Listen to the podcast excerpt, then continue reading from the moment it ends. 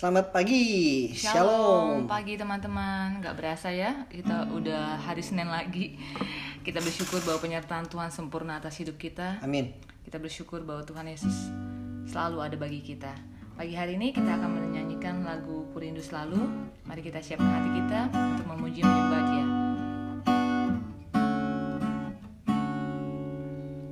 Rindu selalu bersama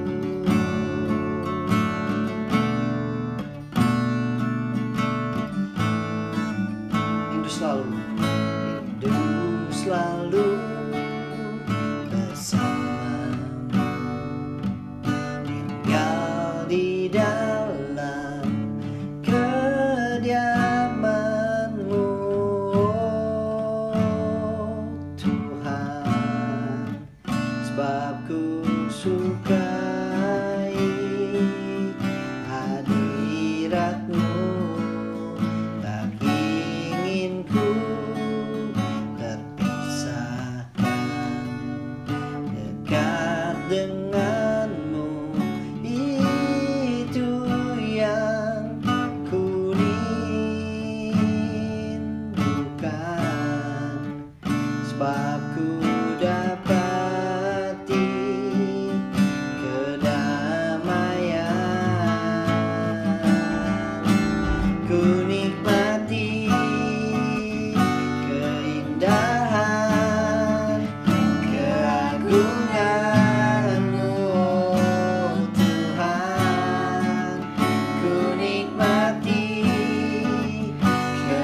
Yeah.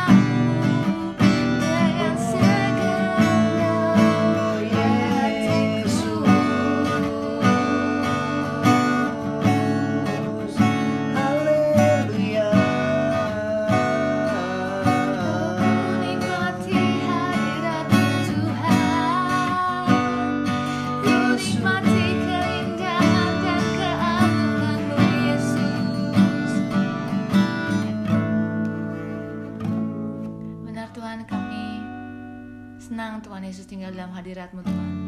Kami bersuka cita Tuhan Yesus menikmati keindahan dan keagunganmu Tuhan Yesus. Karena kami tahu Tuhan Yesus pada saat kami menyembah Engkau Tuhan dengan segenap hati kami Tuhan Engkau hadir Tuhan Yesus tengah-tengah kami Tuhan Yesus. Dan kerinduan kami Tuhan Yesus untuk masuk lebih dalam lagi Tuhan Yesus. Lebih intim lagi dengan Engkau Tuhan Yesus. Karena kami tahu Tuhan Yesus dalam Engkau ada kedamaian, di dalam Engkau ada ketenangan, di dalam Engkau ada sukacita, di dalam Engkau Tuhan Yesus kami aman Tuhan Yesus. Terima kasih Tuhan Yesus buat pagi hari ini Tuhan Yesus. Kalau kami boleh bersekutu dengan Engkau Tuhan kami Tahu Tuhan Yesus Engkau begitu setia dalam kehidupan kami. Kami berdoa Tuhan Yesus Biar berbicara kepada kami Tuhan Yesus. Sampaikan isi hatimu Tuhan Yesus Biar firmanmu terus meneguhkan kami Menguatkan kami Memampukan kami untuk menjalani Semua aktivitas kami Semua keluar masuk kami. Tuhan Kami percaya Tuhan pimpin dan Tuhan tuntun. Biar langkah kami terus Tuhan Yesus Selaras dengan keinginanmu Terpuji nama Tuhan Yesus untuk selama-lamanya di dalam nama Yesus. Haleluya. Amin.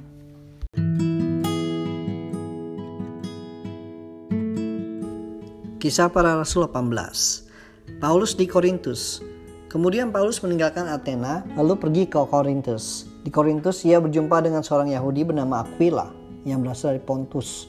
Ia baru datang dari Italia dengan Priscilla istrinya karena Kaisar Claudius telah memerintahkan supaya semua orang Yahudi meninggalkan Roma.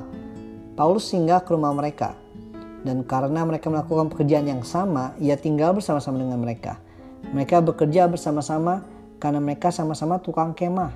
Dan setiap hari sabat Paulus berbicara dalam rumah ibadat dan berusaha meyakinkan orang-orang Yahudi dan orang-orang Yunani. Ketika Silas dan Timotius datang dari Makedonia, Paulus dengan sepenuhnya dapat memberitakan firman, di mana ia memberikan kesaksian kepada orang-orang Yahudi bahwa Yesus adalah Mesias. Tetapi ketika orang-orang itu memusuhi dia dan menghujat, ia mengebaskan debu dari pakaiannya dan berkata kepada mereka, Biarlah darahmu tertumpah di atas kepalamu sendiri, aku bersih, tidak bersalah. Mulai sekarang aku akan pergi kepada bangsa-bangsa lain. Maka keluarlah ia dari situ. Lalu datang ke rumah seorang bernama Titius Justus yang beribadah kepada Allah dan yang rumahnya berdampingan dengan rumah ibadat. Tapi Crispus, kepala rumah ibadat itu menjadi percaya kepada Tuhan bersama-sama dengan seisi rumahnya. Dan banyak dari orang-orang Korintus yang mendengarkan pemberitaan Paulus menjadi percaya dan memberi diri mereka dibaptis. Pada suatu malam, berfirmanlah Tuhan kepada Paulus dalam suatu penglihatan. Jangan takut, teruslah memberitakan firman dan jangan diam. Sebab aku menyertai engkau dan tidak ada seorang pun yang akan menjamah dan menganiaya engkau sebab banyak umatku di kota ini. Maka tinggallah Paulus di situ selama satu tahun enam bulan dan ia mengajarkan firman Allah di tengah-tengah mereka. Akan tetapi setelah Galio menjadi gubernur di Akhaya, bangkitlah orang-orang Yahudi bersama-sama melawan Paulus lalu membawa dia ke depan pengadilan. Kata mereka, ia ini berusaha meyakinkan orang untuk beribadah kepada Allah dengan jalan yang bertentangan dengan hukum Taurat. Ketika Paulus hendak mulai berbicara, berkatalah Galio kepada orang-orang Yahudi itu, Hai orang-orang Yahudi, jika sekiranya dakwaanmu mengenai suatu pelanggaran atau kejahatan, sudah sepatutnya aku menerima perkaramu. Tetapi kalau hal itu adalah perselisihan tentang perkataan atau nama atau hukum yang berlaku di antara kamu, maka hendaklah kamu sendiri mengurusnya. Aku tidak rela menjadi hakim atas perkara yang demikian. Lalu ia mengusir mereka dari ruang pengadilan. Maka orang itu semua menyerbu Sostenes, kepala rumah ibadat, lalu memukulinya di depan pengadilan itu. Tetapi Galio sama sekali tidak menghiraukan hal itu. Paulus kembali ke Antioquia. Paulus tinggal beberapa hari lagi di Korintus, lalu ia meminta diri kepada saudara-saudara di situ dan berlayar ke Syria. Sesudah ia mencukur rambutnya di Kengkrea karena ia telah bernazar, Priscilla dan Aquila menyertai dia. Lalu sampailah mereka di Efesus, Paulus meninggalkan Priscilla dan Aquila di situ. Ia sendiri masuk ke rumah ibadat dan berbicara dengan orang-orang Yahudi. Mereka minta kepadanya untuk tinggal lebih lama di situ, tetapi ia tidak mengabulkannya. Ia minta diri dan berkata, Aku akan kembali kepada kamu jika Allah menghendakinya. Lalu bertolaklah ia dari Efesus. Ia sampai di Kaisarea dan setelah naik ke darat dan memberi salam kepada jemaat, ia berangkat ke Antioquia. Setelah beberapa hari lamanya ia tinggal di situ, berangkat pula.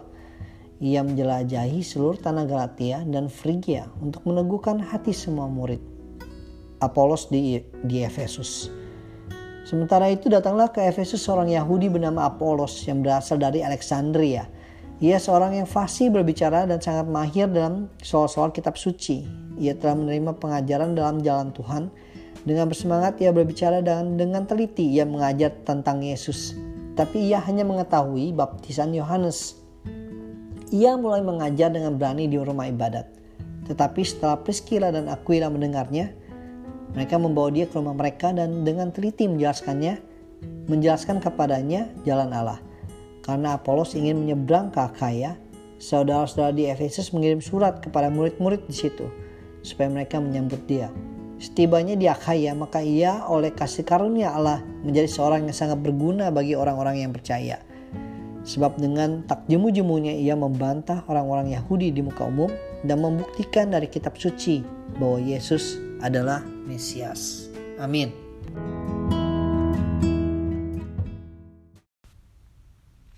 Oke, em, ayat favorit saya di Kisah Para Rasul 18 ayat 24 sampai 28. Seru banget hari ini ya Kisah Para Rasul. Kita ketemu dengan tiga tokoh baru di pasal ini, yaitu ada Aquila dan Priscilla. Mereka adalah pasangan suami istri yang luar biasa dipakai Tuhan ya. Mereka tuh saling melengkapi, bekerja sama, memiliki kesatuan hati dalam melayani Tuhan. Pokoknya mereka tuh kompak banget deh. Kemudian ada Apolos, seorang pembicara fasih. Nih orang jago ngomong nih dan mahir kitab suci dari Alexandria. Hari ini kita mau belajar dari kisah mereka bertiga. Oke, ketika Aquila dan Priscilla mendengar Apolos menjelaskan tentang keselamatan Tuhan, mereka mendapati bahwa Apolos wow luar biasa penjelasannya. Namun ia hanya mengetahui sampai baptisan Yohanes.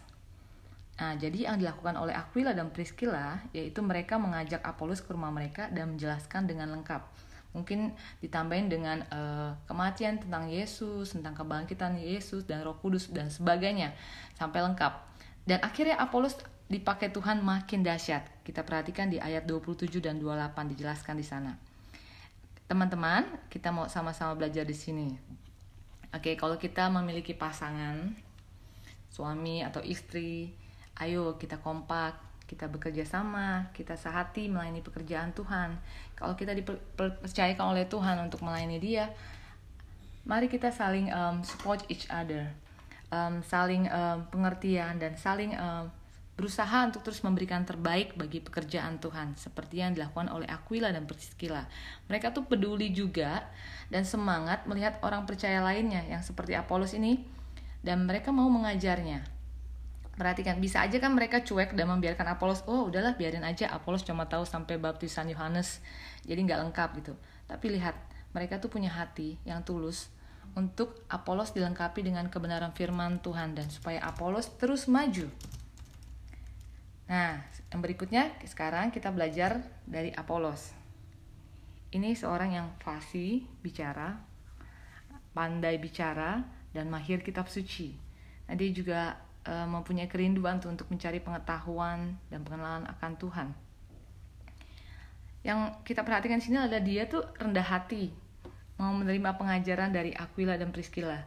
Seperti yang tadi ya, e, bisa aja kan dia nolak diajakin ke rumahnya aku bilang Priscilla bisa aja eh, kagak mau gitu tapi dia dengan rendah hati mau diajar mau diberikan uh, pengetahuan lebih lagi dan lihat hasilnya Apolos makin berani dan penuh energi dan semangat memberitakan Injil keselamatan. Oke, kita semua juga mau terus semangat ya. Kita mau belajar dan mau diajar sama Tuhan, mau terus dipakai Tuhan bagi kemuliaannya. Kita belajar dari sini kisah Aquila, Priscilla, dan Apolos. Dan saya percaya kita semua juga mau terus maju dalam Tuhan. Kita semua juga mau terus uh, melayani Tuhan dengan penuh sukacita, dengan penuh semangat untuk kemuliaan bagi namanya. Amin. Amin.